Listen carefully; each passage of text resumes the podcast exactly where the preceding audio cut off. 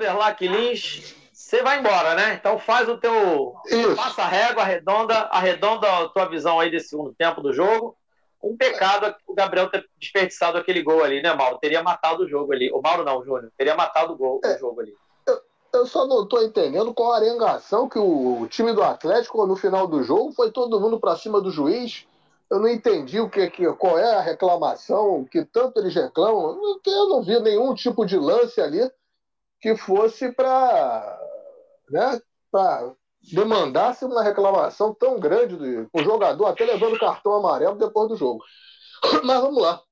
Não tenha dúvida que se tiver que destacar um lance né, desse jogo, um lance que foi fundamental para o resultado, é um gol perdido pelo Gabriel Teixeira. Aliás, o Gabriel Teixeira, o jogador, até que no intervalo você me perguntava e eu colocava, eu falava, o Gabriel Teixeira é uma opção, dependendo de como estiver fisicamente, mas que noite terrível do Gabriel Teixeira. Errou absolutamente tudo que tentou né? absolutamente tudo, todas as decisões, tomadas de decisão equivocada, e culminou com aquela conclusão que, aliás, é um outro gravíssimo defeito que tem o Gabriel Teixeira. Né?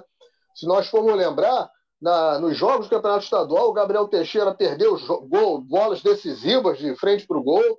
Realmente, um jogador é um, é um jogador que tem que treinar conclusão, porque ele é um atacante, né? embora tenha passado muito tempo aí jogando como auxiliar de lateral, mas ele é atacante. Então ele tem que, tem que treinar. É a tomada de decisão dele, como a tomada de decisão do Luiz Henrique também é defeituosa, mas isso são problemas de jogadores que são precocemente alçados da base para os times profissionais e não tem tempo de ter esse polimento.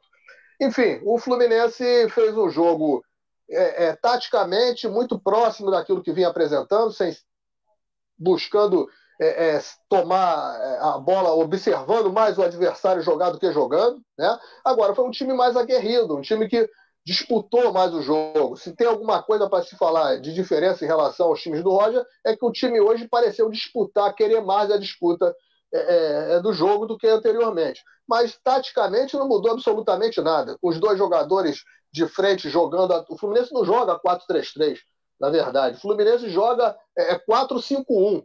Né? As pessoas. Ah, não é 4-3-3, porque esses homens não são ponteiros nunca, eles são auxiliares de lateral. E assim hoje foi com o Lucas, assim foi com o Luiz Henrique.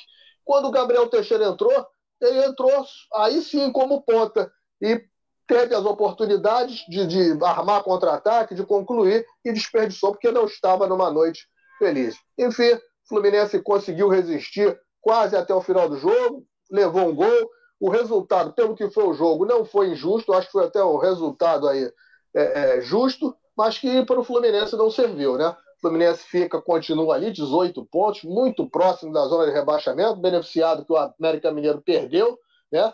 E o Fluminense tem seu próximo compromisso, que é a Copa do Brasil contra esse mesmo Atlético Mineiro, mas a minha preocupação é, é Campeonato Brasileiro, que é o jogo contra o Bahia, que vai ser é, é um jogo de seis pontos. Bahia tem a mesma pontuação nossa com o jogo a mais, é um jogo em casa e nós não podemos, em hipótese alguma, pensar em outro resultado que não seja a vitória, porque senão a situação fica mais complicada ainda. É, Júnior, exatamente. Então, é, não é bom nem é ruim, né? Eu diria até que é mais ruim do que bom esse empate. Não, não é, tenho dúvida. É, pelo cenário, né? Claro que Fluminense e Atlético, Sim. em qualquer circunstância, é um duelo de gigante. O Atlético Sim. também não vai lamentar o um empate, porque sabe que não é fácil assim ganhar do Fluminense. E até porque o Atlético, o Atlético tem uma vantagem muito boa na, na tabela em relação aos outros times, né? E conseguiu, e, e foi um jogo difícil para o Atlético.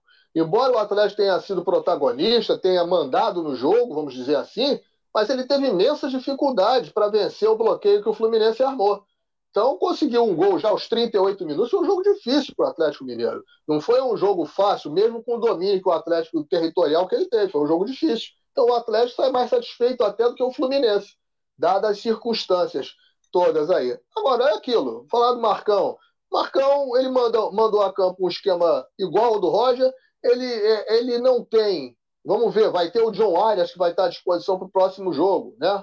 Não sei, vamos ver como o John Arias vai vai se encaixar nesse time do Fluminense. O Nonato, o, os poucos minutos que jogou, jogou bem, não comprometeu, entrou bem no jogo, né? Até foi deu o passe para o Gabriel Teixeira no gol que o Gabriel Teixeira perdeu, mas é aquilo que eu, eu me bato muito. O elenco, para mim, é limitado. As opções são limitadas. E é isso, com isso que nós vamos ter que contar até o final do Campeonato Brasileiro. Agradecer mais uma vez aí a grande transmissão do Mauro, a sua grande, o seu grande trabalho de reportagem e a toda essa galera boa que esteve conosco durante esse Fluminense 1, Atlético Mineiro 1. Edgar. Valeu, Júlio. Obrigadão aí, tamo junto. Até a próxima. Valeu por estar aqui com a gente. Agora eu vou fazer a transição da rapaziada que está aqui nos bastidores só esperando para poder entrar. Então. Opa! Tô de volta trazendo o TTP, que é quem vai comandar essa farra aqui, ó. Boa noite, TTP. Seja bem-vindo. Boa noite. Meu microfone estava desligado aqui. Tá chegando a galera. Boa noite, senhor Edgar, que fez a transmissão aí. Eu trouxe aqui, Edgar, para você, tá? Ó, um exemplar aqui do Estatuto do Idoso para começar a nosso pós-jogo aqui. E aí eu vou ler para você antes de você sair rapidinho. Não sei se você quiser ficar conosco aí, é bem-vindo. Artigo 20 do Estatuto do Idoso diz assim: o idoso tem direito à educação, cultura esporte lazer, diversões, espetáculos, produtos e serviços que respeitem sua peculiar condição de idade. Então, o Estatuto do Idoso defende que o Nenê possa continuar entrando nesse time aí do Fluminense. Parabéns ao Fluminense que está cumprindo aí as normas do Estatuto do Idoso. É um clube realmente maravilhoso que sempre cumpre o seu papel social na luta contra o racismo, né, contra a homofobia e agora defendendo o Estatuto do Idoso. Parabéns ao Fluminense, uma salva de palmas para vocês e uma boa noite aí para o pessoal que está chegando. Nosso querido Maurício, nosso querido Otto, nosso querido Fábio Egídio, nosso querido Heitor e também aí o Edgar. E para a gente não perder tempo, tá aí o comentário do Zequinelli também aí, o Guilherme Pinheiro também, já todos que estavam presentes na transmissão. O jogo foi empate entre Fluminense e gol do Frederico Chaves Guedes de pênalti e gol da, do, filho, do, do, filho da Xuxa, né? O Sacha, empatando o jogo em um a um. Então vamos começar aqui, claro, né, da ordem de, vamos dizer assim, de decanato né, em relação à a, a, presença no panorama tricolor.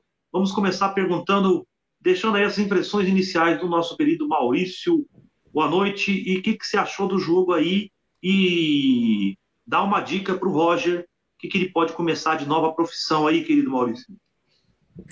Boa noite a todos, boa noite aos colegas, ao pessoal que está assistindo. Enfim, é... era uma parada duríssima né, para a gente nesse, nessa retomada aí de, juntando esses cacos todos, né, de Roger Machado e agora essa situação braba na, no Campeonato Brasileiro. Mas, enfim, é, a gente tinha que ganhar o jogo, né? A gente não tinha muita opção e a gente ficou muito perto disso.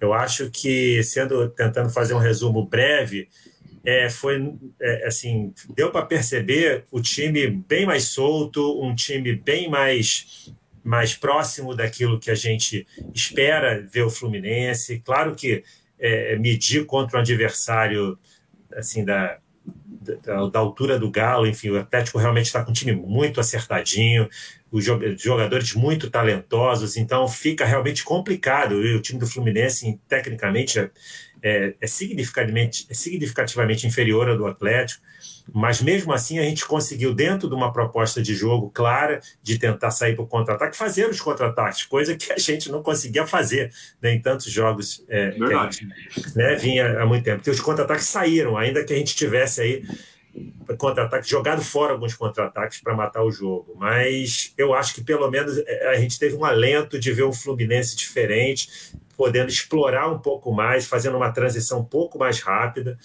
é, mesmo com algumas atuações sim, pontuais assim que realmente ficaram abaixo, mas aí a gente vai falando ao longo do programa. Deixar os outros colegas comentarem.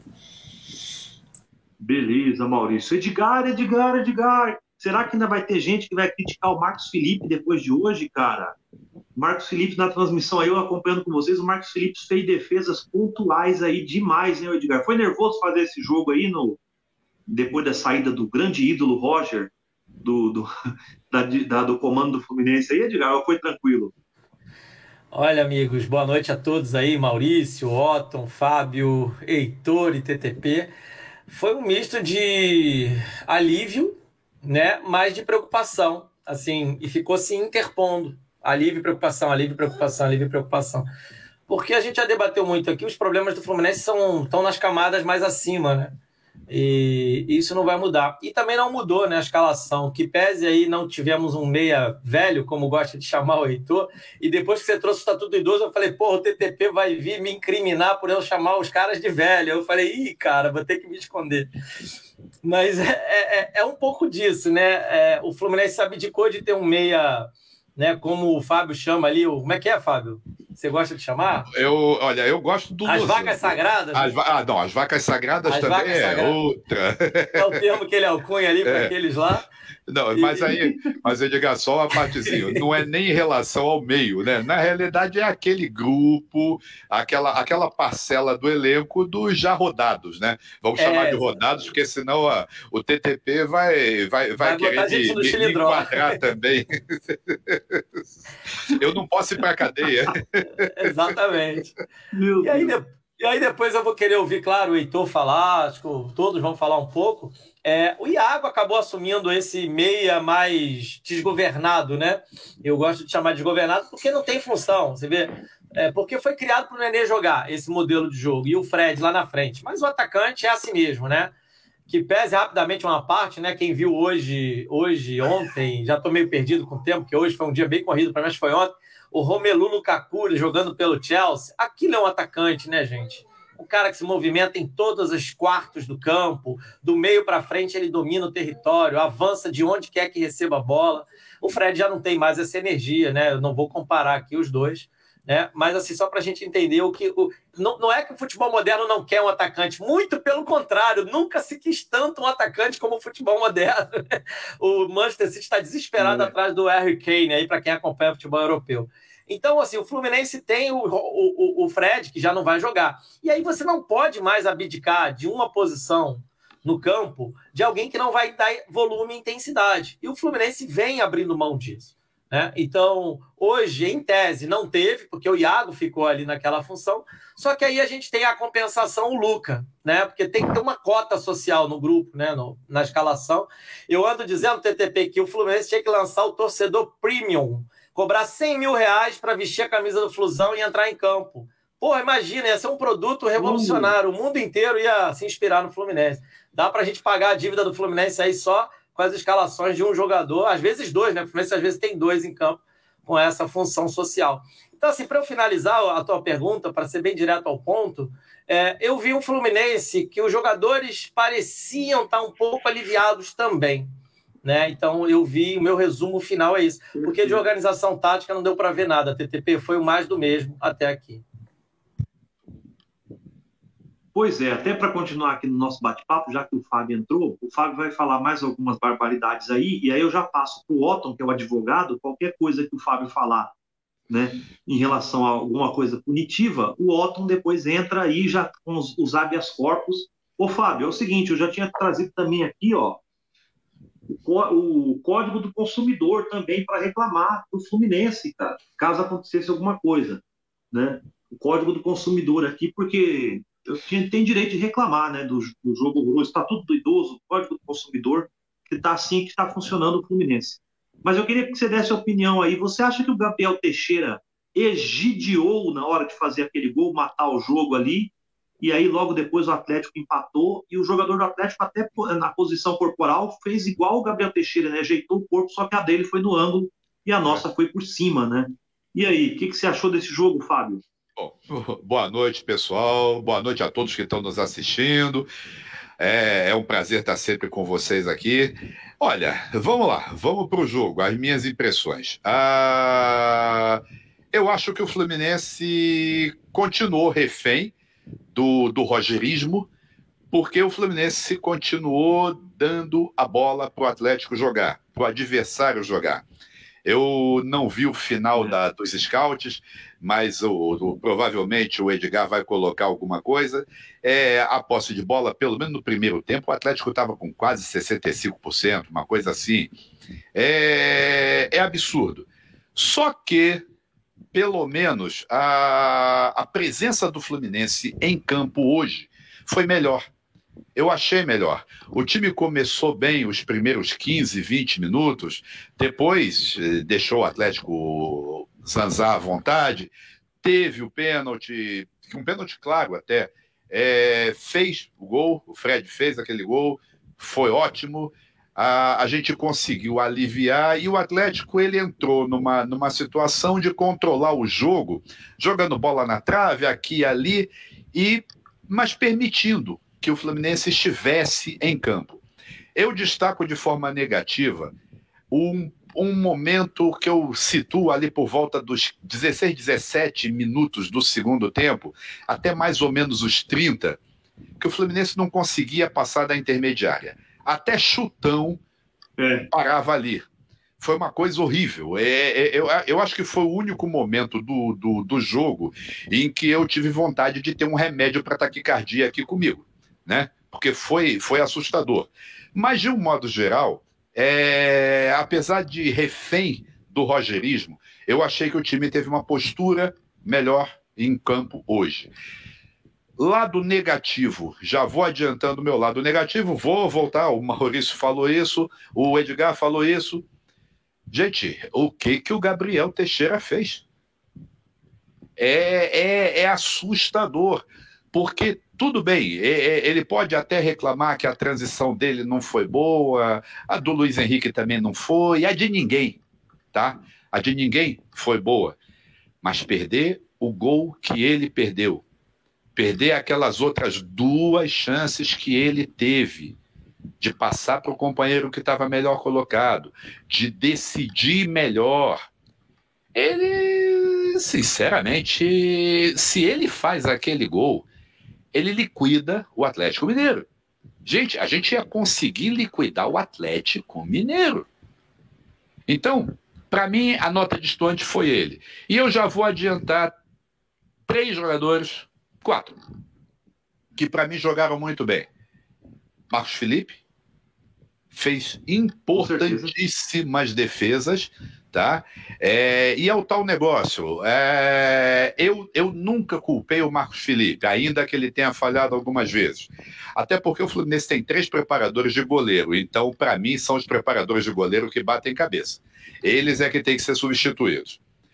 O Nino, Nino jogou muito bem. Inclusive, aquela hora que saiu daquela loucura, foi o Nino que foi para frente com a bola. Ele foi, ele teve pelo é. menos dois lances em que ele estava lá na frente. O, o André, eu achei que ele jogou muito bem hoje, não entendi. Espero que ele tenha saído extenuado, não entendi a substituição dele. E eu gostei do Martinelli. Também. Talvez até um pouco mais até do que o Iago, tá? Eu não coloco o Iago nesse time, apesar de que hoje estava bem equilibrado. Então, eu, eu acho que o jogo foi ruim pela, pelo fato da gente continuar com o mesmo esquema, mas também não ia dar tempo de trocar. E, por outro lado, a postura em campo, mesmo dentro desse esquema triste, né? É, é, é, uma coisa triste a gente ter um esquema desses, que a gente entrega o jogo para o adversário, mas a postura foi boa. Então, o lado positivo para mim foi esse. É isso. Beleza, não se comprometeu, pelo menos aí nos comentários aí. Eu Ainda não. time hoje... Peraí, peraí, Ainda... só uma parte. Ontem, quando o Marcelo me chamou para fazer o pós-jogo, eu pedi um habeas corpus preventivo. Perfeito. Eu estava, Perfeito, eu estava porque senão aqui hoje ia acontecer coisas nossa, que isso. É, eu não ia derrubar o presidente porque ele não quer, mas que, que, eu, ia, que eu ia botar argumentos, ia. Meu Deus, ainda bem que o jogo hoje foi um pouco melhor do que. Tá aí passando os comentários aí na tela de várias pessoas aí dando seu boa noite, né? José Henrique fala que o jogo foi no, no Rio e só Marcão que achou que o jogo era em outro lugar. Mas beleza, o Otton, é o seguinte: o Fábio já falou aí do Gabriel Teixeira ter perdido aquele gol ali, né? Que poderia ter dado a vitória à, à equipe do Fluminense, acabou saindo o um empate. Mas o que a gente viu hoje foi, pelo menos, se tecnicamente o Fluminense não foi brilhante, né? Pelo menos ele brigou de, vamos dizer assim, ele teve muito mais presença em campo, como disse o Fábio aí, do que ele estava tendo nos outros jogos, né? O Fluminense teve uma postura melhor. Agora tem um detalhe, o que o, o que o Atlético Mineiro jogou de intensidade contra o River Plate no último jogo dele da Libertadores, é claro que ele entrou com marcha reduzida hoje também, porque o jogador também não é um robô.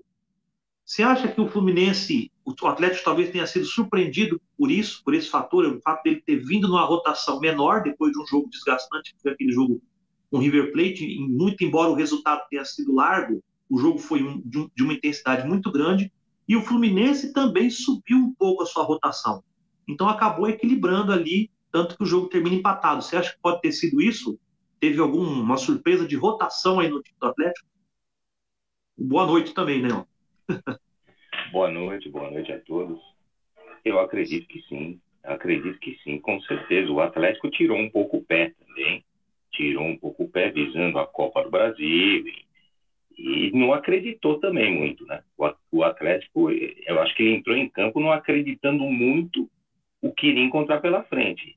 Eu não estou falando de um Fluminense que foi um espetáculo, mas foi um Fluminense que, em comparação ao que a gente vinha vendo com o Roger, foi sensacional. Organizou muito mais o meio-campo, colocou o Fred para dar um apoio na defesa e servir também para puxar um ataque, tanto que aos 20 ele ficou bravo com, a equipe, porque não tinha ninguém para tabelar.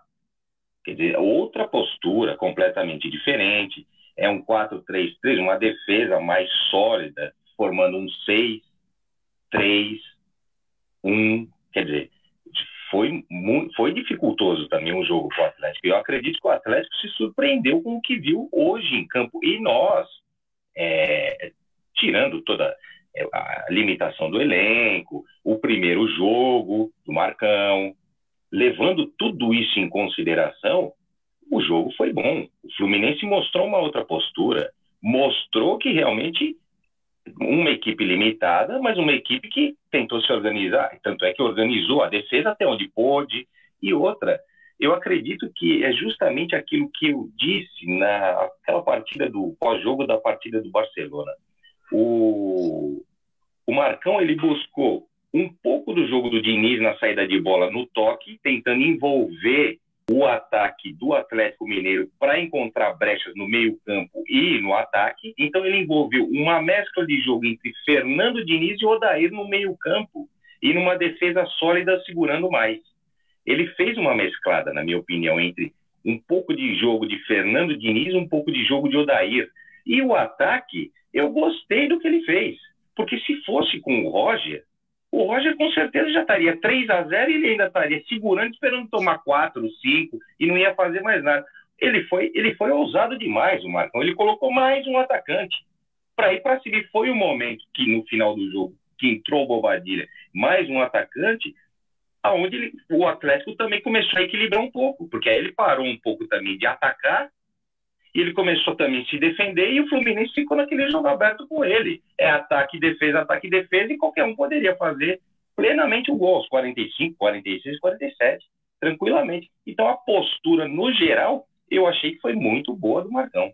Uma estreia excelente, diante, lógico, do que a gente vinha vendo até aqui, né? Que não tinha condição nenhuma Perfeito, Otton. Até nesse, nessa mesma linha aí, eu vou passar para o nosso menino prodígio aqui.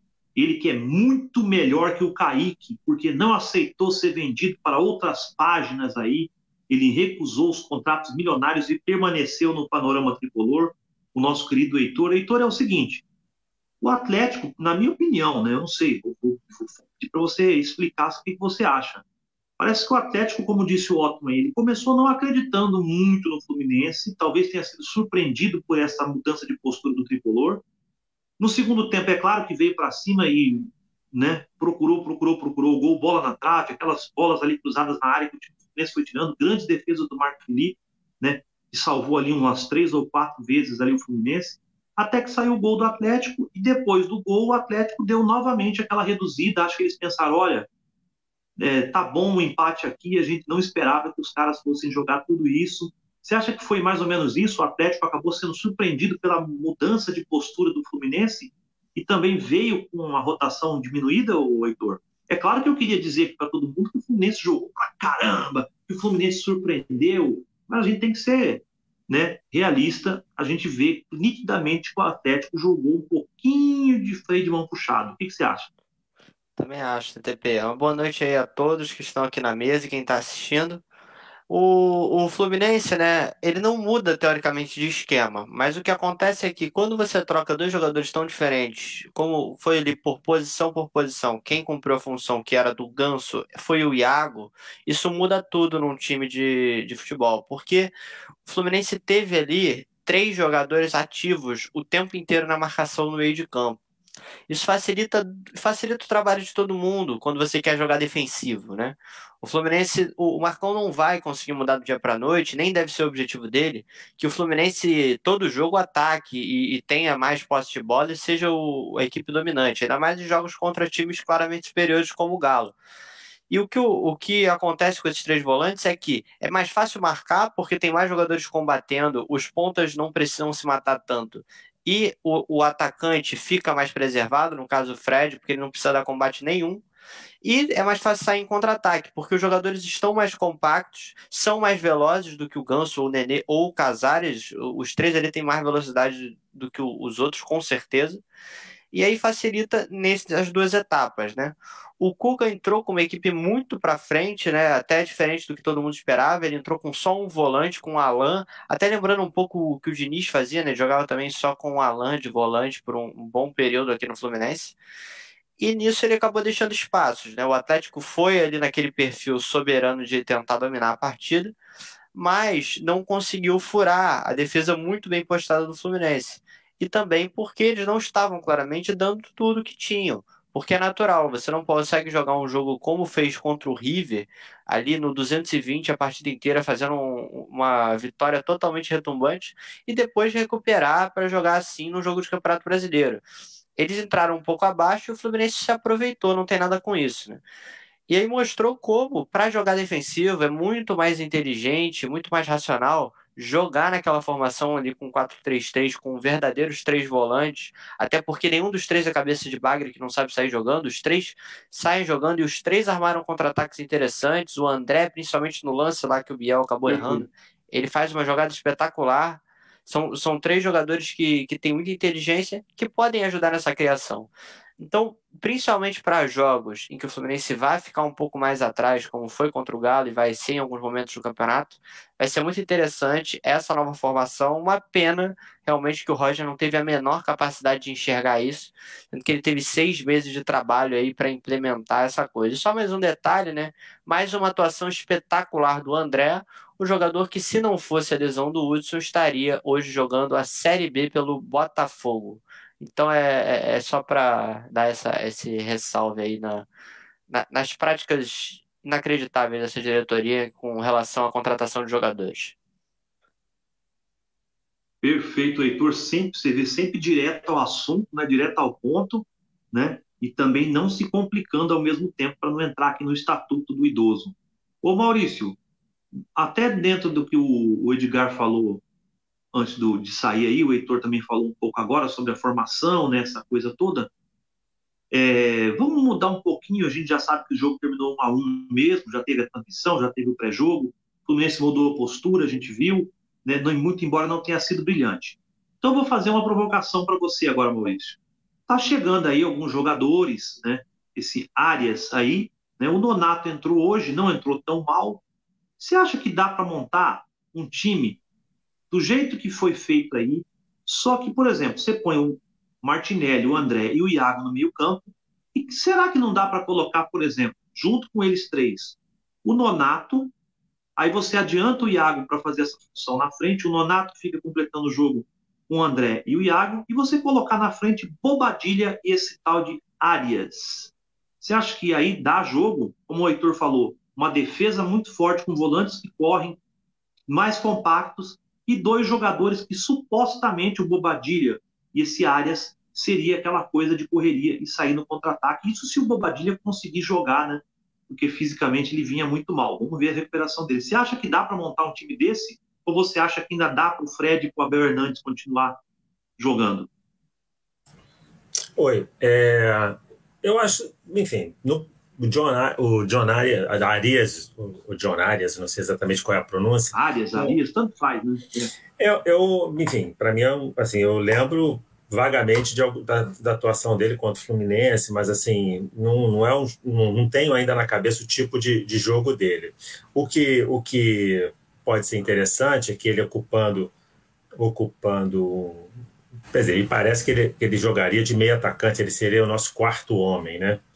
Do, do meio de campo. Mas ele é um jogador mais jovem, então ele vai ter um poder de recomposição maior, que é o que não ocorre com o Nenê, Ganso, e Ganso agora fora, mas enfim, Nenê, Ganso e Casares. Essa trinca não tem o poder de recuperação que eu imagino que o, que o Arias pode nos dar, apesar de que ele também não é um meia armador, né? um meia, não é o 10, é. Ele, é um, ele é um meia atacante. Mas, é, não sei, não, não tem nem como responder, porque seriam muitas, muitas é, reflexões em relação a isso. O Bobadilha é um jogador que.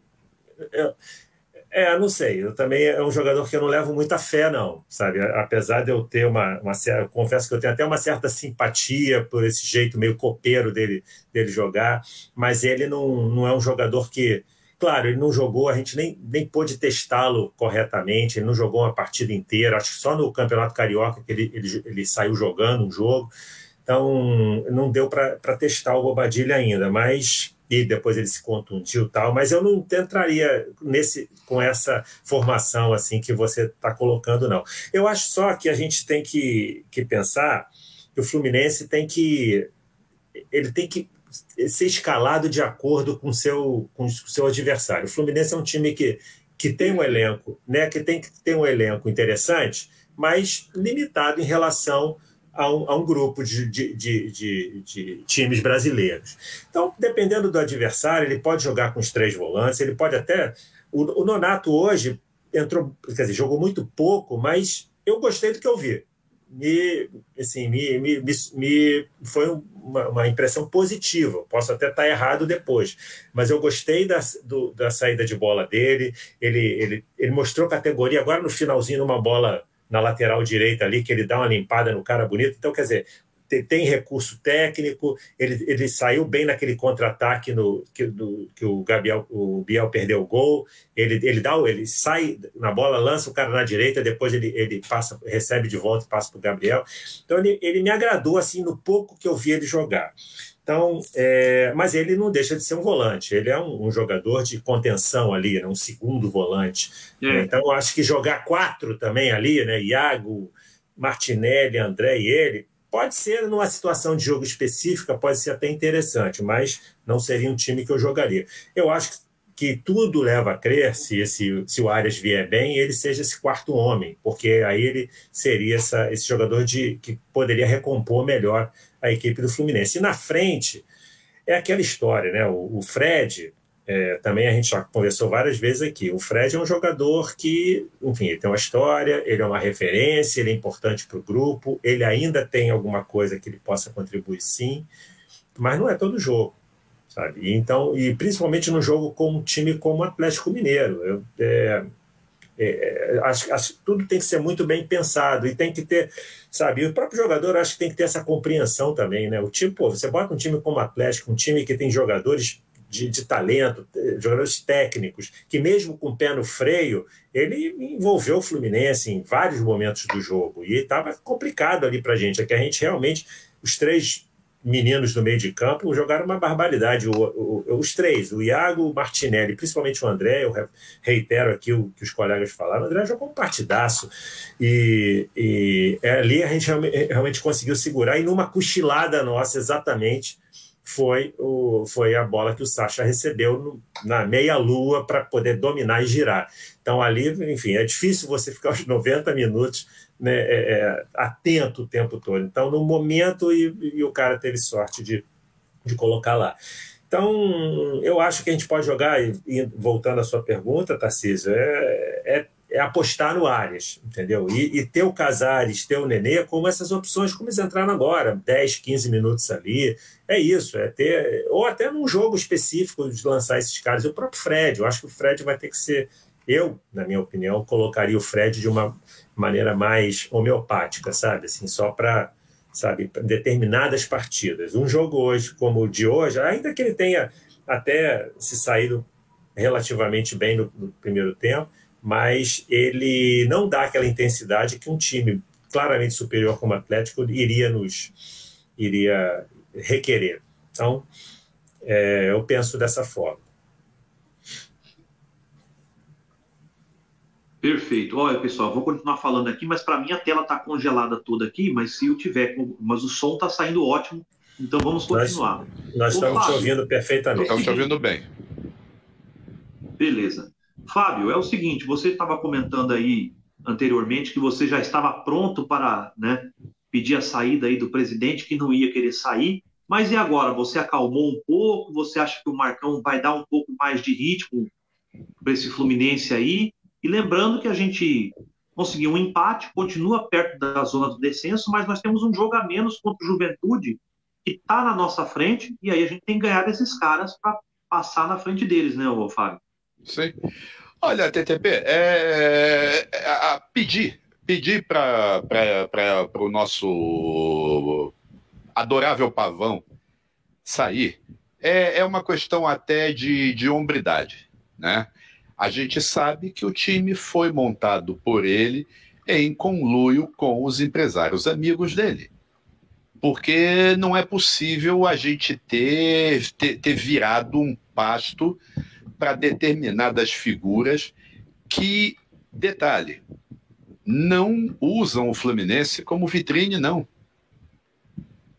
Porque vitrine, você coloca um jogador que está crescendo, que está surgindo, que precisa ter uma oportunidade para poder despertar um interesse do exterior.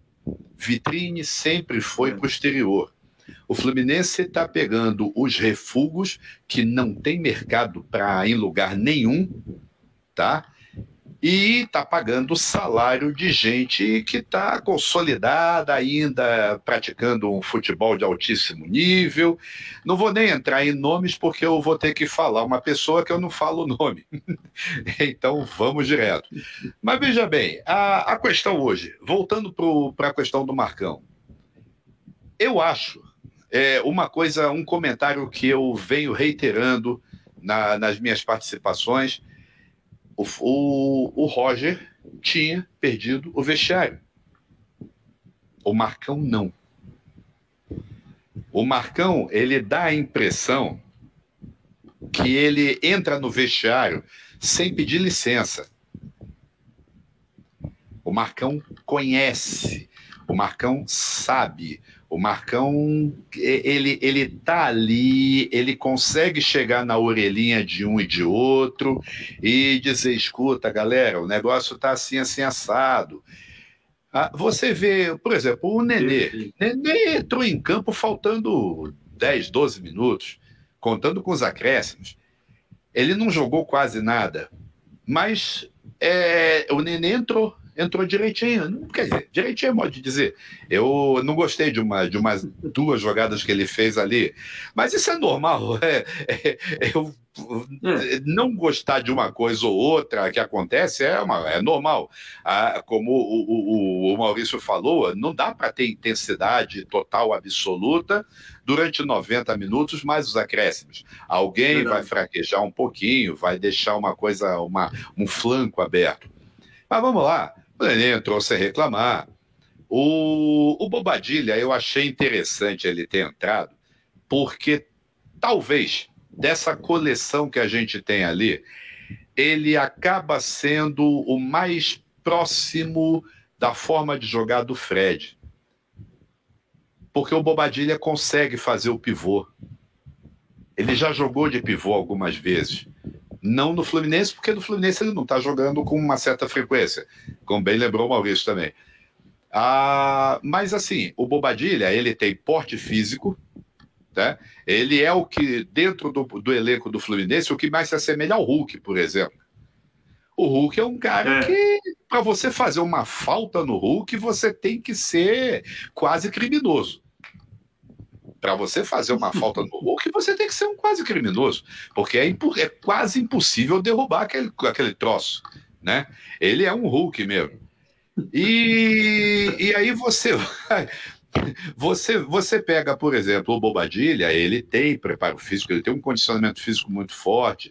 Ele é um cara que, jogando desde o início, ele vai segurar um marcador ali. Eu não sei se hoje a condição técnica dele, porque para variar a gente não sabe muito dos treinos, né? O CT é aquela prisão para o torcedor, não é para o jogador. A, a gente não sabe como é que ele está treinando, se ele está com bom domínio de bola, se ele, se ele, por exemplo, num mano a mano com qualquer zagueiro, a bola vindo boa. Vamos pegar um exemplo que aconteceu hoje. Se fosse o Bobadilha que recebesse aquela bola que o, que o Nonato passou para o Biel, será que ele perderia? Será que ele estaria ali, naquele momento, confrontado com o gol vazio, ele ia dar aquele chutão por cima? Ou se naqueles dois lances também com o Biel, ele faria aquela opção ou ele seria mais firme na tentativa do drible? Né?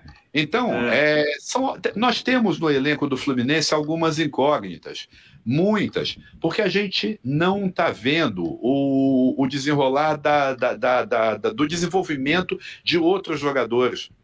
A gente tem aquela, aquele grupo que o, que o Roger é, montou e aquelas substituições padrão que ele fazia. Então, na, nós não sabemos como é que rendem os outros. A gente não sabe como é que rende um Jefté.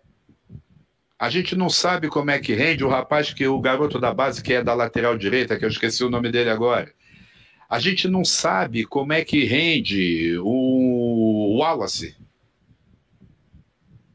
A gente não sabe nem como é que rende o, o aquele menino que, que já entrou também esqueci. Eu tô, tô, hoje eu estou esquecido.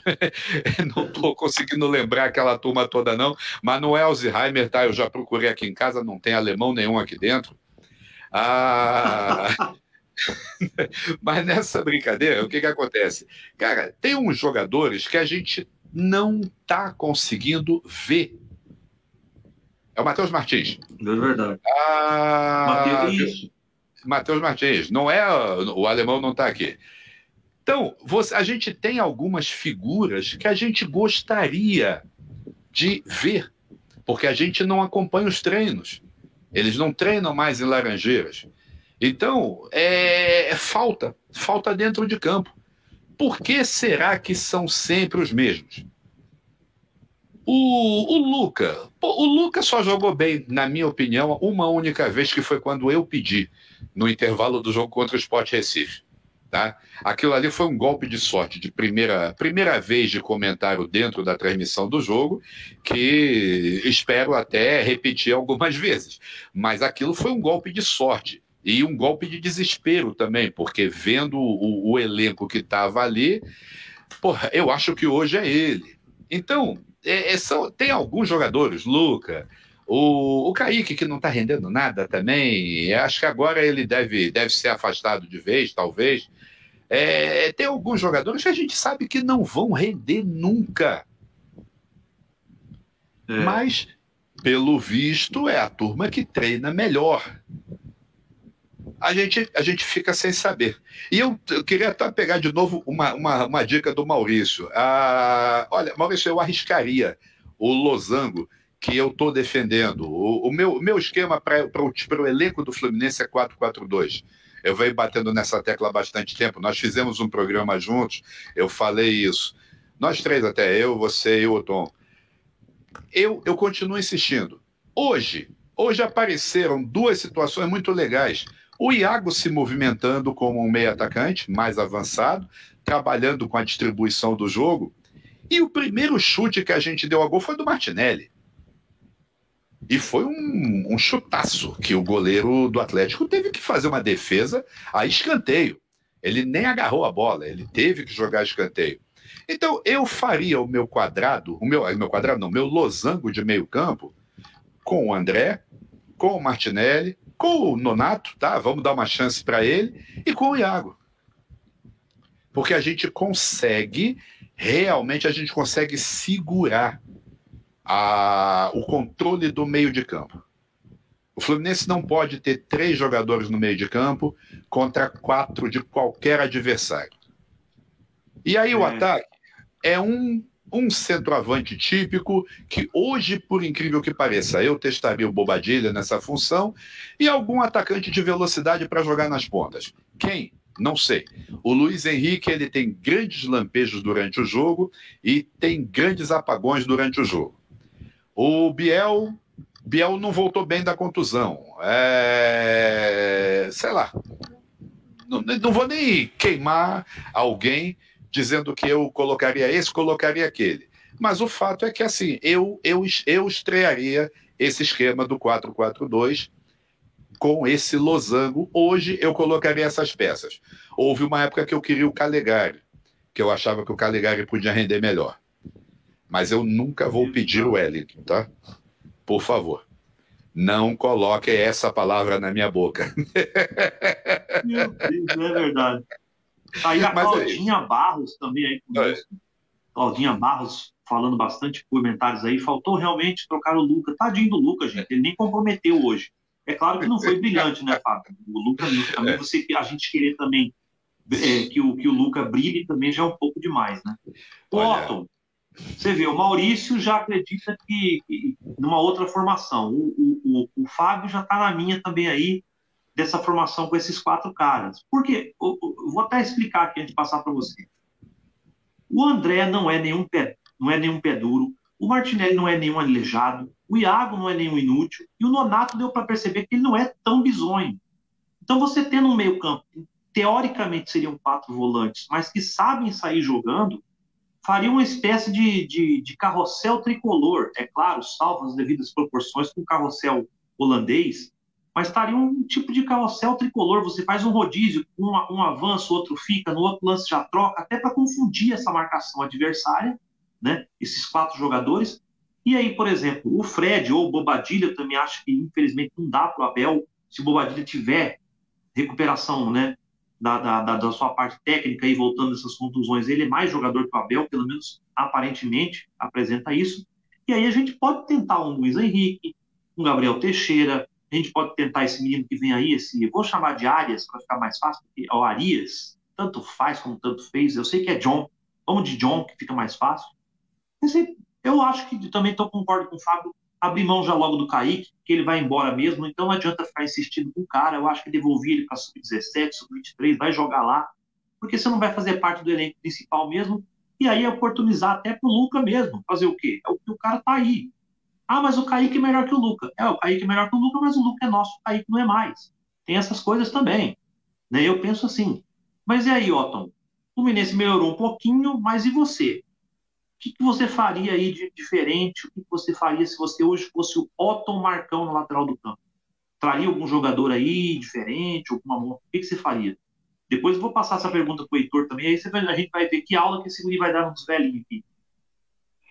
Olha, esse esquema 4-4-2, é, eu acho bem interessante, sim. Agora, o Bobadilha eu também colocaria, eu concordo com o Fábio eu colocaria o Bobadilha. Agora, o Bobadilha, ele tem a característica onde ele jogou, e eu gosto do Bobadilha porque ele tem a característica de jogar pela direita e, e em diagonal ao meio. Mas ele é aquele jogador de truncar. Ele é um estilo Carlos Tevez, vamos dizer, lógico, inferior. Inferior, mas ele é aquele é. estilo do jogo sul-americano, do jogo de Penharol, de um jogo de Boca, de um jogo de o River nem tanto. O River é um pouco mais técnico. Agora, o Boca, o Penharol, é, o Nacional também, são equipes que, assim, você não vê grande técnica, mas você vê os caras no meio campo ali chamando, chamando para o jogo e indo para cima. E o Bobadilha tem essa característica, ele gosta disso. Agora, não deixam jogar. Não deixam jogar. Tem o Bobadilha que nunca jogou. Se contabilizar, do tempo inteiro que ele jogou, ele jogou um jogo do Carioca que foi assim, mal fisicamente. Então dá oportunidade. Sim, eu colocaria Bobadilha para servir de pivô nessa função do Fred, vir apoiar e chamar um contra-ataque jogando pela direita e se infiltrando pelo meio, que ele gosta disso, e ele tem porte físico também para ganhar no corpo, para ganhar na corrida, lógico, mas precisa entrar em forma, agora precisa jogar também. Precisa jogar. Se não joga, como que fica? E colocaria também áreas, porque o Arias tem um, um, pelo que eu vi em vídeos, vi em vídeos, mas vídeos também a gente não pode acreditar, porque o vídeo é justamente para para oferecer o jogador. Então pega os melhores momentos. É. Mas ele tem velocidade e também tem esse jogo de ir para cima. O Caio Paulista também tem essa característica de ir para cima. E o meio-campo, o meio-campo de hoje eu acho que é imprescindível. Foi assim, sem comentários, principalmente André, novamente, André Iago, muita movimentação. Agora, o que, que necessitou? A defesa, eu gostei. Eu gostei que a defesa do 4 passou ao 6, vem dois para apoiar, fechou bem. Agora, necessitou um contra-ataque. Para esse contra-ataque, eu colocaria dois atacantes, assim, entre aspas, agressivo, porque o Bobadilha é um tanto agressivo. Ele é um estilo Hulk, ele é um estilo Teve. Ele vai para cima, ele gosta de pegar e ir para cima. Ir para cima trombar. Essa é a característica dele. Colocaria ele, colocaria um Caio Paulista, colocaria um Arias também, mas assim, para chamar, a, apoiar e ir para o contra-ataque.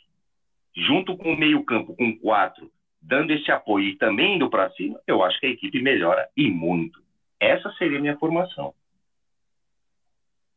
Perfeito.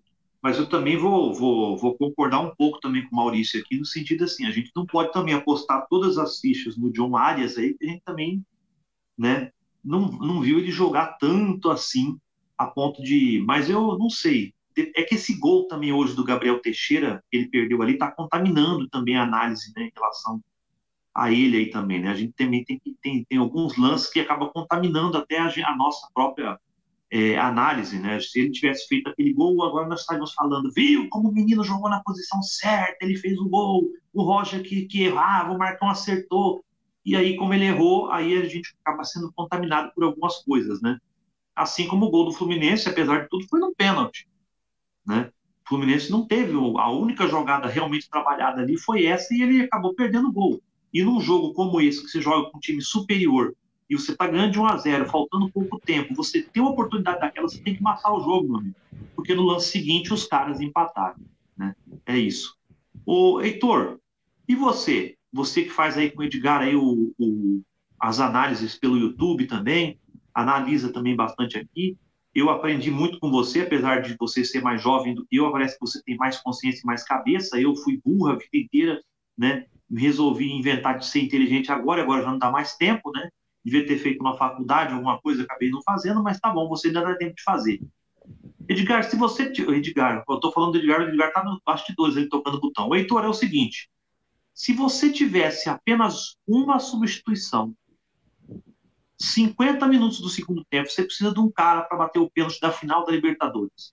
Aí você olha para o banco, você tem Luca, Wellington e Egídio. Quem você coloca para bater esse pênalti? Porra, complexa pergunta, né, TTP? É, mas acho que desses três aí, cara, apesar da capacidade de fazer bastante besteira, o Egílio é o mais experiente, é o, é o com mais rodagem, o que mais bateu o pênalti, o que mais jogou, o que mais ganhou o título. Então eu confiaria no Egídio, mas ele não bateria. Não acho que eu entraria para bater no lugar dele né, nessa situação. mas pra, pra, pra foi só uma brincadeira. nesse assunto que estava sendo é. debatido pois... sobre da formação, né? Aí o, o, que eu vejo é que o Fluminense vai ter que ter dois momentos e depende, depende do adversário e depende do jogo, né? O, quando você tem um, um jogo como hoje, em que a gente claramente ia ficar mais atrás, eu, eu gosto desse time que atuou, porque dá a capacidade do contra-ataque ao mesmo tempo que defende bem. Ficar com aqueles dois jogadores abertos pelo lado direito, pelo lado esquerdo, e, e aí vai depender do, do jogo. Eu acho interessante ter o Caio, né, quando ele retornar, porque ele é um jogador que sabe muito bem fazer aquela carregada dele, apesar de sem muita qualidade, mas ele vai levando do jeito que dá e consegue criar, criar chances assim. Mas quando o Fluminense tiver que ter mais a bola, aí vai ter que ter um pouco mais de qualidade de bola no pé. E aí dá para pensar nessa questão do João Arias. O próprio Gabriel Teixeira, quando está bem, é porque ele está tendo uma oscilação natural de um garoto que, que subiu da base, teve um começo espetacular e agora está dando aquela curva para baixo. Quando ele voltar ao nível, ele é um jogador muito interessante para fazer esse pêndulo de esquerda esquerda centro, esquerda centro. E assim você não precisa do jogador criador exatamente, aquele o 10 clássico. O Fluminense não precisa, o Fluminense tem que colocar na cabeça que não é, não, não é mais necessário esse jogador nesse meio de campo. Se você tem um jogador como o Biel, e, e, talvez do outro lado ali, por exemplo, o próprio Luiz Henrique, que tem um pouco mais de consciência, com o Fred, que é experiente, fazendo aquela função de sair da área e, e construir o pivô, você consegue criar mais do que tendo um meia, que quando sem a bola não consegue ajudar na marcação. Então, é, é acho que é. passa muito por essa trinca de volante que o Fluminense montou, que é espetacular conseguir, e ainda tem o Nonato como reserva, que vai poder repor ali com uma certa qualidade. Vai ser, vai ser interessante ver como é que o Marcão vai montar esse time, e eu espero muito que seja baseado nessa trinca ali.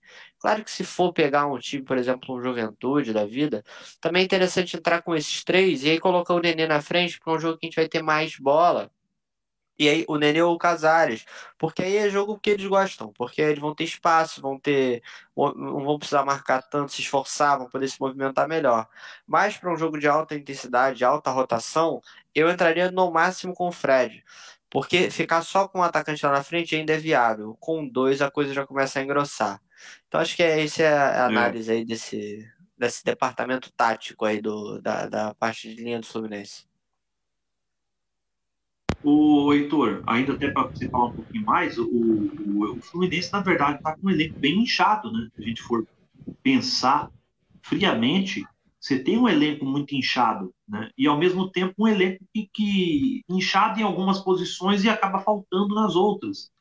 Porque, como você falou, a gente tem muitos jogadores que podem fazer essa transição em velocidade carregando a bola, mas aquele jogador que poderia pensar o jogo e fazer a distribuição da jogada seria o Casares e o Ganso. Né? Nem o Nenê eu não vou considerar nesse tipo de função, porque ele não é dessa função. Seria o Casares e o Ganso. O Casares muito mal, parece que entra desligado o tempo todo, parece que não sabe nem estar tá jogando futebol. E o Ganso sofreu essa contusão no pior momento, porque ele vinha jogando bem, ele começou a crescer e aí acontece isso. E aí você acha que então o Fluminense vai ter que estudar uma forma então de jogar sem esse 10 clássico, né? Vai ter que inventar uma maneira diferente, né, de jogar, né? É o ideal e é o que o, o futebol de hoje pede, assim, com é, é possível sim jogar com esse 10, e, mas o problema é que a gente já tem o Fred, né? E na minha opinião, e com as opções que a gente tem no elenco principalmente, é muito mais interessante ter o Fred lá na frente do que, por exemplo, sacrificar o Fred para jogar com meia. Eu acho que a gente ganha muito mais com o Fred do que com esse, esse jogador de centro. Então por isso que eu vejo esse, essa trinca como ali um, um pilar interessante para conseguir manter o nosso artilheiro lá na frente.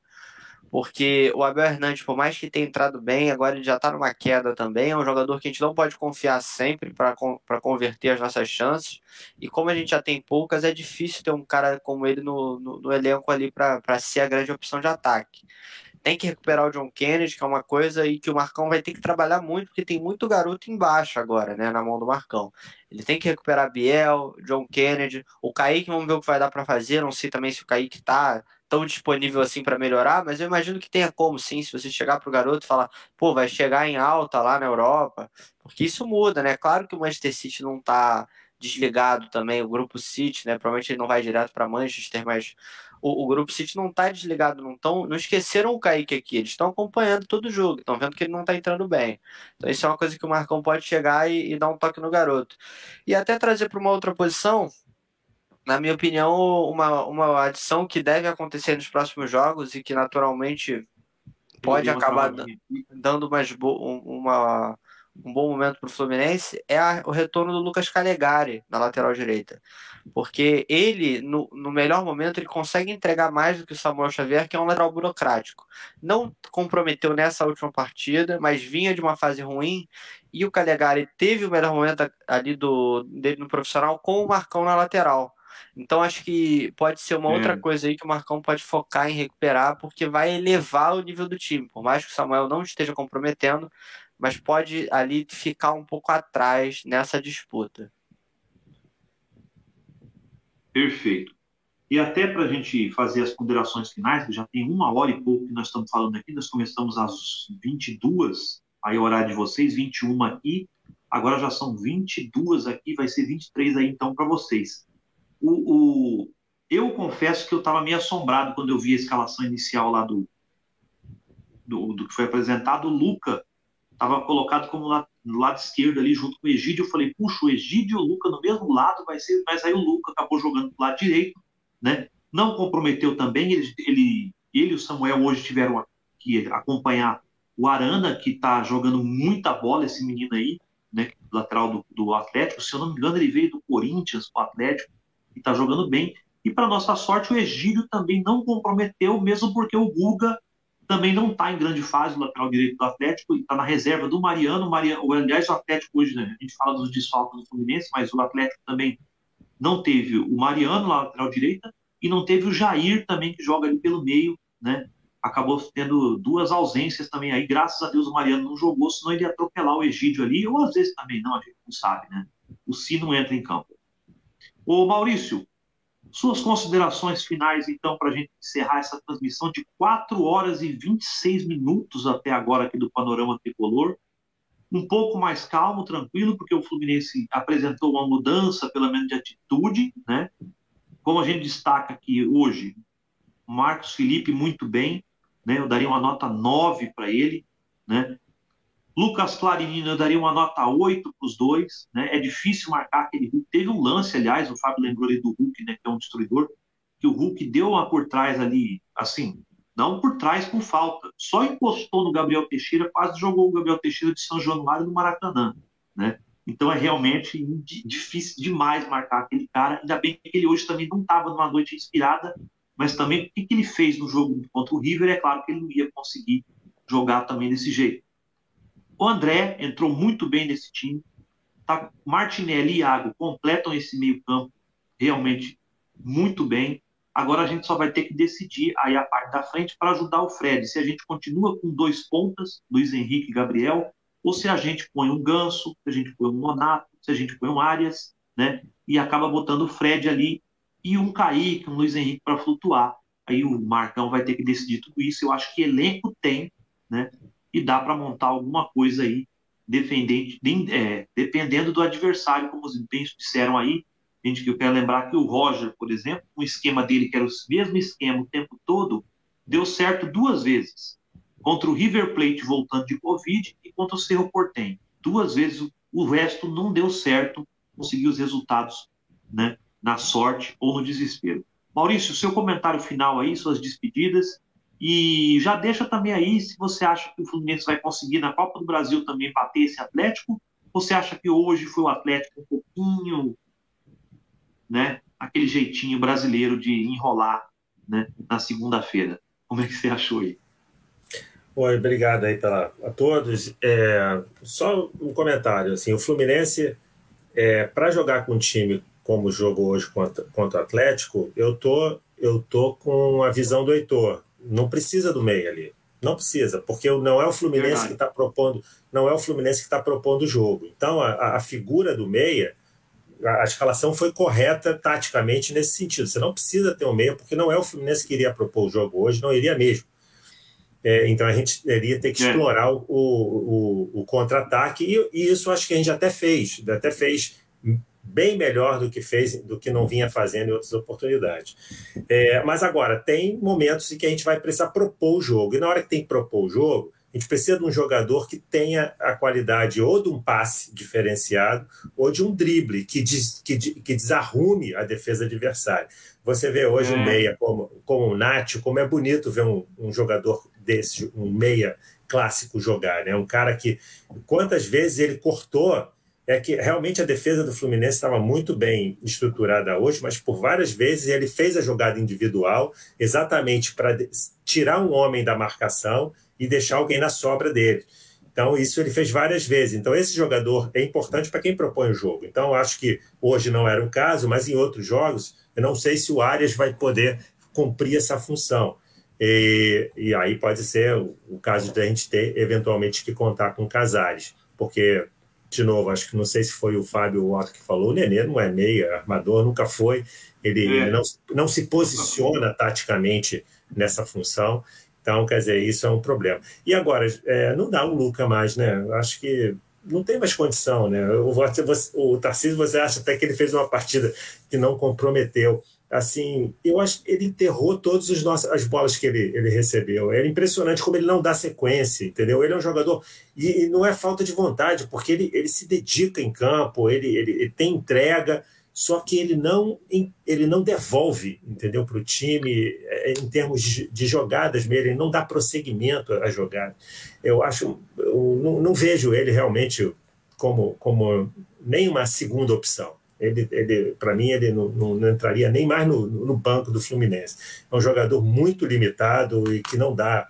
Ele vai poder ter um jogo ou outro, como fez como esporte, mas isso aí são é, aquele raio que não cai duas vezes no mesmo lugar. Assim, assim, falando numa boa, eu acho que ele entrega muito em termos de dedicação, mas não entrega zero em termos de produtividade para o time. E hoje ele eu acho que atrapalhou alguns ataques ali do Fluminense, alguns contra-ataques importantes. Mas eu acho que é isso, gente. O Fluminense vai ter que, para enfrentar o Atlético na Copa do Brasil, vai ter que é, aprimorar esse jeito que ele jogou hoje, né? Um jeito realmente com os três volantes.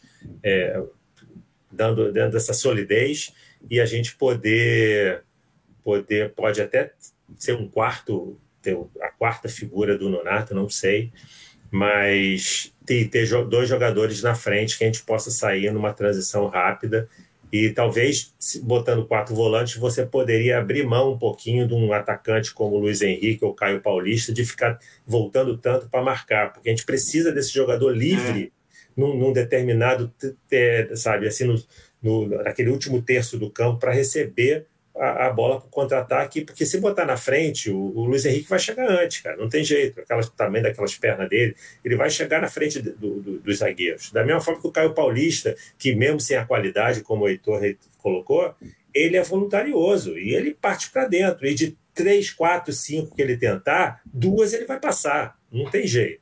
Então, é. acho que a gente não pode é sobrecarregar esses caras é, com uma marcação. E talvez aí possa fazer sentido para determinados jogos essa história de você botar um quarto, né, um quarto volante aí para deixar dois atacantes mais liberados na frente. Eu acho que o Marcão acho que tem, tem, tem opções né, táticas para pensar uma forma de jogar contra o Atlético, mas passa um pouco pelo jeito que o Fluminense foi escalado hoje. Escalado não pelos jogadores, né? Assim, o Luca eu tenho e o Samuel Xavier eu tenho minhas minhas ressalvas, né? Muitas ressalvas, mas o eu estou falando em termos de, de estruturação de equipe. Perfeito, Maurício. Eu também concordo com o que você falou, né? Eu só destaco que o, que o tanto o se a gente vê quando a gente fala não comprometeu, é que se fosse no jogo do Roger, com certeza o Egídio, num, num lance ou outro, ele teria vindo para dentro da área ali e cometido um pênalti. O Luca tinha feito uma preservada ali também. E você vê que a postura deles foi diferente. Eu estava realmente muito preocupado com o Luca e Egídio hoje, e por isso que eu falo que eles não comprometeram. É claro que, na minha opinião, se o Caio Paulista tivesse nesse jogo hoje no lugar do Luca, eu não sei não se o Atlético não tinha amargado uma derrota aí para o Fluminense. Né? Vou agradecer ao Maurício aí e passar para as considerações finais dele, o nosso advogado, o nosso homem dos, dos, dos habeas corpus, né? o Otton. Otton, primeira coisa, cobrança no ar. Você está me devendo um vídeo há mais de 25 meses. E eu posso processá-lo, você sabe disso, por quebra de contrato. Suas considerações aí finais, Otton. Bom, bom, primeiro o vídeo vai ser pago, mas também não são 25 meses. Calma também, né? É um mês. Mas, 25 dias. É, é, é pra tanto também. Bom, a consideração final, eu acredito que a resposta foi dada. Eu acredito que aquilo que a gente vinha dizendo, de que o Roger não é técnico, não é técnico. Eu acho que hoje está aí a resposta, né? Para aqueles que diziam não adianta, porque a gente não tem elenco. Então, Tá aí a resposta hoje, né? Que postura. Nós jogamos com o Atlético Mineiro, com o líder, que inclusive é o líder isolado e distanciado do segundo colocado. Então, quer dizer, já foi uma grande coisa que aconteceu. A tirada, a retirada, a demissão do Roger. E o Marcão é aquele negócio, dizer que ele é técnico, não, não é. Mas no Fluminense, eu confio no trabalho dele pelo seguinte, porque ele conhece o jogador. Ele é funcionário do clube há anos. Ele não começou ontem, e isso faz uma diferença. Assim como, por exemplo, dizer que o time do Fortaleza é algo assim surpreendente, é porque tem um técnico que conhece as características dos jogadores e que posiciona os jogadores diante de toda a limitação e diante de todo aquele potencial que ele pode oferecer. Isso faz a diferença. Um comandante que conhece as características. E isso hoje nós temos, que é Marcão. Marcão pode, de repente, ir para um Palmeiras, um Corinthians, um Bahia, a equipe que for, e não se dá bem. Mas no Fluminense ele conhece o jogador. Ele conhece um por um, ele conhece as características. E, além disso, ele acompanhou trabalhos diversos de Fernando Diniz, de Oswaldo, é, do próprio Roger, de Odair. Então, ele tem uma bagagem para fazer uma mescla e apresentar algo em campo, conhecendo, inclusive, as características dos jogadores. Então, não é algo assim para dizer, nossa, foi estupendo, foi maravilhoso. Não. Diante do que era, diante do que tinha, do quadro que se apresentava, foi muito bom foi muito bom. Agora, espero também que ele, para o próximo jogo contra o Atlético Mineiro, é, enxergue que o, Atlético Mineiro envolveu a defesa numa tabela para poder fazer o gol, porque ele não estava conseguindo. Então, é, eles viram que aí tem um defeito, que é por aí eles fizeram o gol. Então, isso deve ser observado. É, detalhes como o Lucas realmente não dá não dá, não compromete, mas não apresenta nada assim, de produtivo. Luiz Henrique apresenta, Luiz Henrique é, chama, vai pela ponta, chama um contra-ataque, é algo para se apresentar produtivo. Bom, a, a, o meio-campo, esse, esse, trio, eu achei fantástico. Tem que tirar, colocar o goleiro, Marcos Felipe, fenomenal. Lucas Clarinino, não tenho o que dizer também, muito bom. Nino, principalmente, calma, tranquilidade, chamar o jogo. O ataque, aquele lance, o ataque nós temos temos opções, temos opção para contra-ataque com Caio, com área, com o próprio Bobadilha caindo pela diagonal, à direita, fazer um pêndulo com o Fred mais parado, ou um Bobadilha também mais parado. Eu acredito que o principal é dar tempo ao tempo ao Marcão.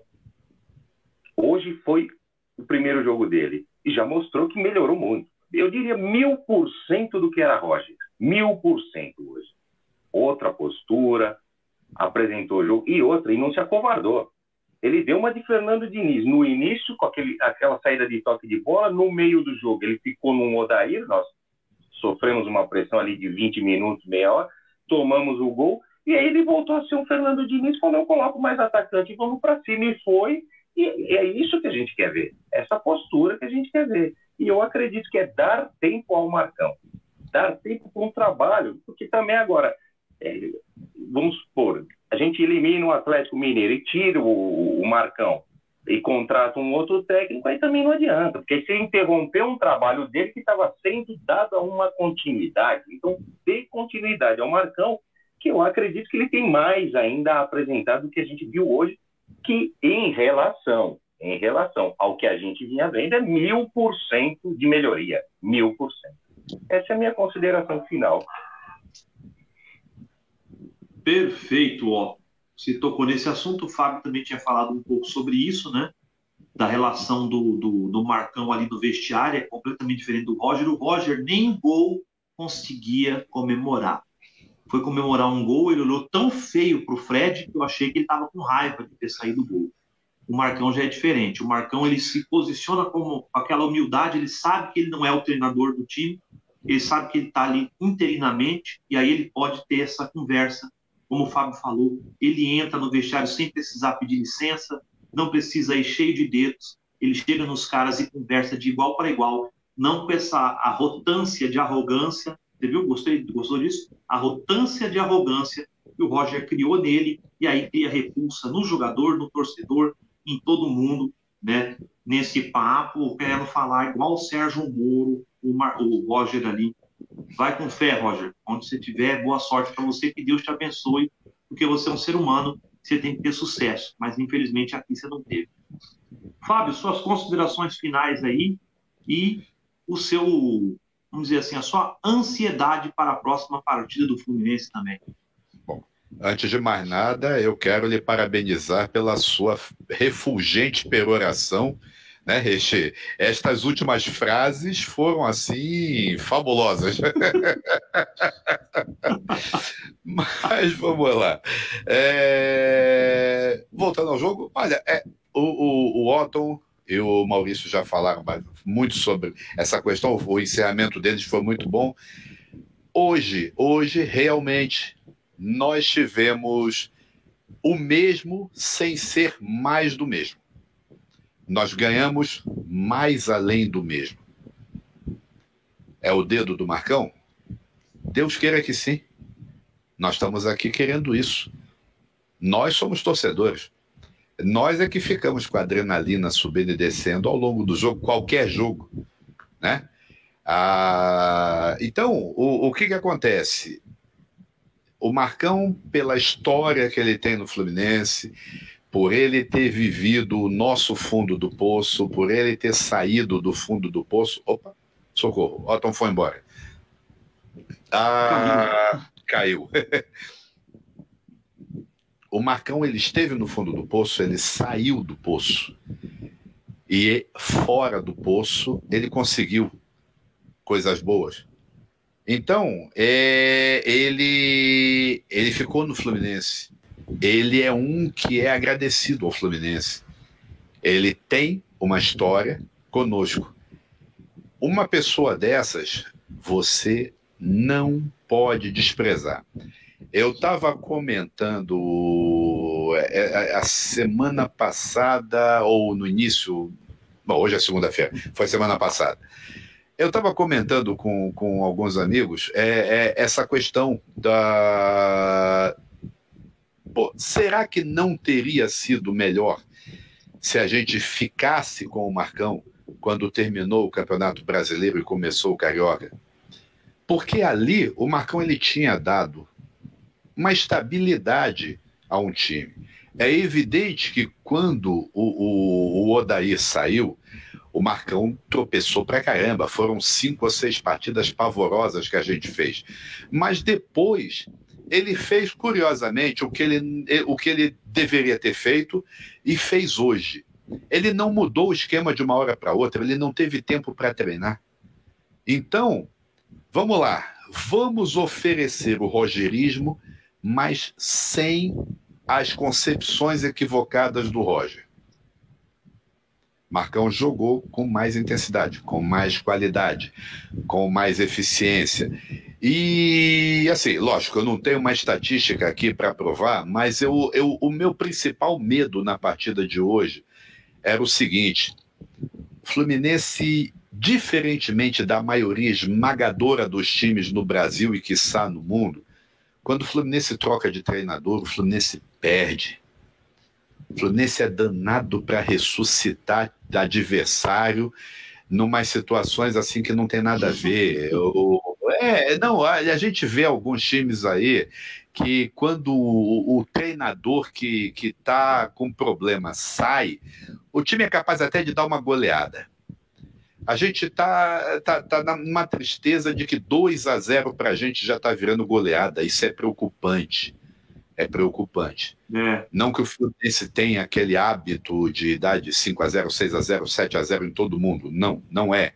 Mas um 3 a 0 4 a 0 nós, nós temos histórico para isso.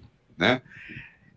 Eu, a minha esperança, misturada com expectativa, é que hoje o Marcão ele, ele consiga dormir bem, porque eu acho que esse resultado baixou a adrenalina dele, não foi só a minha que baixou, a dele também deve ter baixado ele vai dormir bem e ele vai olhar que, que o time produziu hoje e o que, que ele pode melhorar. É evidente que o Atlético vai vir diferente para quinta-feira? Vai.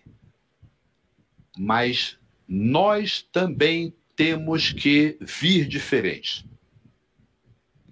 Alguma coisa, não sei nem dizer precisamente o que, que eu faria, mas eu faria alguma coisa. Bom, no meu caso, eu, eu faria o losango. Né? O meu, o meu 442 tem o losango. Então, ah, vamos torcer, vamos torcer para que o Marcão, pelo conhecimento que ele tem do time, pela postura que ele tem perante o torcedor, ele pode até ser amigo do, do Pequeno Príncipe, ele pode ser eleitor do Pequeno Príncipe, paciência. É, faz parte do jogo. Agora, o Marcão tem uma é. identidade conosco conosco, porque o Marcão jogou, não jogou numa pandemia. Marcão jogou numa desgraça, mas não foi uma pandemia. Marcão tinha o torcedor ali buzinando na orelha. Marcão jogou em estádio em que o, o torcedor fala do lado direito, o, o da esquerda está ouvindo. É. Tá?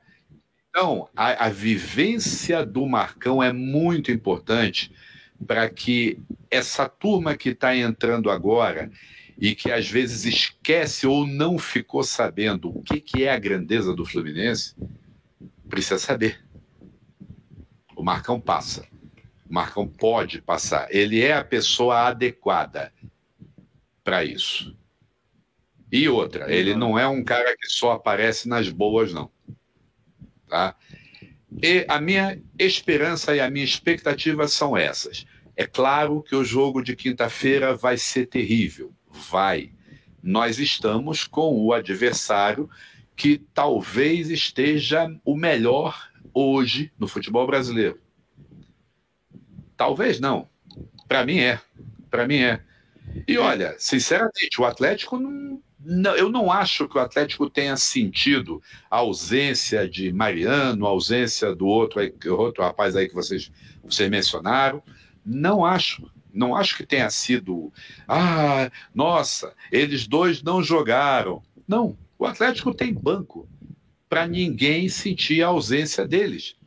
E, e, eu lembro uma coisa até, quando, quando o Sacha entrou, o Sacha foi teoricamente cobiçado pelo Fluminense. O Fluminense estava querendo contratar Eduardo Sacha. Ele entrou no.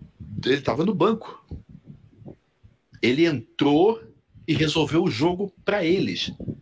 Porque se ele não faz aquele gol, talvez o Atlético não tivesse uma outra chance tão clara, tão evidente, para tentar chegar no empate. É um o reserva. Nós também temos reservas que já entraram e resolveram. As situações são outras. Mas, vamos lá, é isso, é a mistura de esperança com expectativa. Eu acho que dá. O Marcão é o sujeito. Eu acho que o Marcão hoje ele está mais cascudo, até pelo que ele deve passar como técnico da comissão permanente e não tem nem como apitar né? Porque hum, a gente, bom, é, deixa para lá. É, eu ia fazer um outro comentário, mas ia ser ácido demais com o antecessor, então deixa lá. Não, não precisa. A gente não acompanha os treinos em Xerém, tá? Mas vamos lá. A expectativa é essa. Eu espero. A gente vai pegar o Bahia. O Bahia vai ser o adversário seguinte na segunda-feira da semana que vem, se eu não me engano. E é o jogo que a gente tem que vencer. E outra, não preciso de mais nada, eu quero 1 a 0 1 a 0 Porque aí a gente pula para 21 pontos. E se, além do América Mineiro, o Grêmio perder, não ganhar, alguma coisa assim, a gente já abre uma frente em relação a, ao Z4. Esperança com expectativa, ambas positivas. Boa noite a Beleza. todos, boa noite ao, aos colegas da mesa, né? Heitor é a primeira vez que eu, que eu divido bancada com ele. E os outros já somos, já somos veteranos, né? Fazer o quê? Daí chega o nosso juvenil, o nosso sub-17. Sub-17, o Kaique. O nosso Kaique, é, porque é, eu, sou sub, eu sou sub-60, então não. Se ele quiser me chamar de avô, ele pode. O... É. Eu acho que eu também é a primeira vez que eu faço com o Maurício. Eu não lembro se eu já tinha feito com ele programa, mas eu acho que é a primeira vez é. que eu faço com ele. Se não é, a gente não, eu não lembro. Eu acho lembro que já fizemos, Tarcísio. Acho que já, acho que já fizemos, já? sim. É. Então, beleza. Então, é só tá acabando né, os, os, encontros, né? Porque a gente está acabando fazendo tanta live, tanta coisa, que daqui a pouco todo mundo já está se conhecendo, né? Ô, Heitor, e o seu comentário final aí, o seu boa noite também. Faz o seu jabá também para os seus vídeos aí junto com o Edgar e dá a sua impressão, né, do que vai acontecer no futuro aí do Fluminense com a nova fase, fase Marcão. Muito obrigado, TTP. Primeiro agradecer aí todo mundo da mesa e todo mundo que participou dessa grande transmissão. Estamos chegando agora às 5 horas ao vivo. Isso aí é Panorama Tricolor. Isso porque hoje cedo já teve pré-jogo comigo com o Edgar, já teve virando a chave, enfim.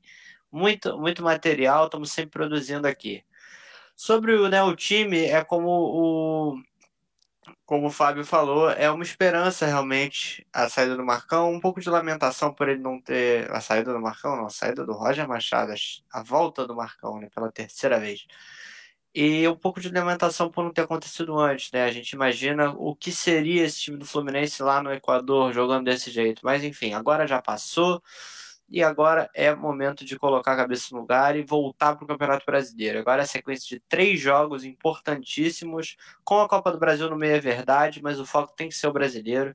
Então, três jogos que a gente precisa vencer, engatar uma sequência para poder voltar à briga da Libertadores, né?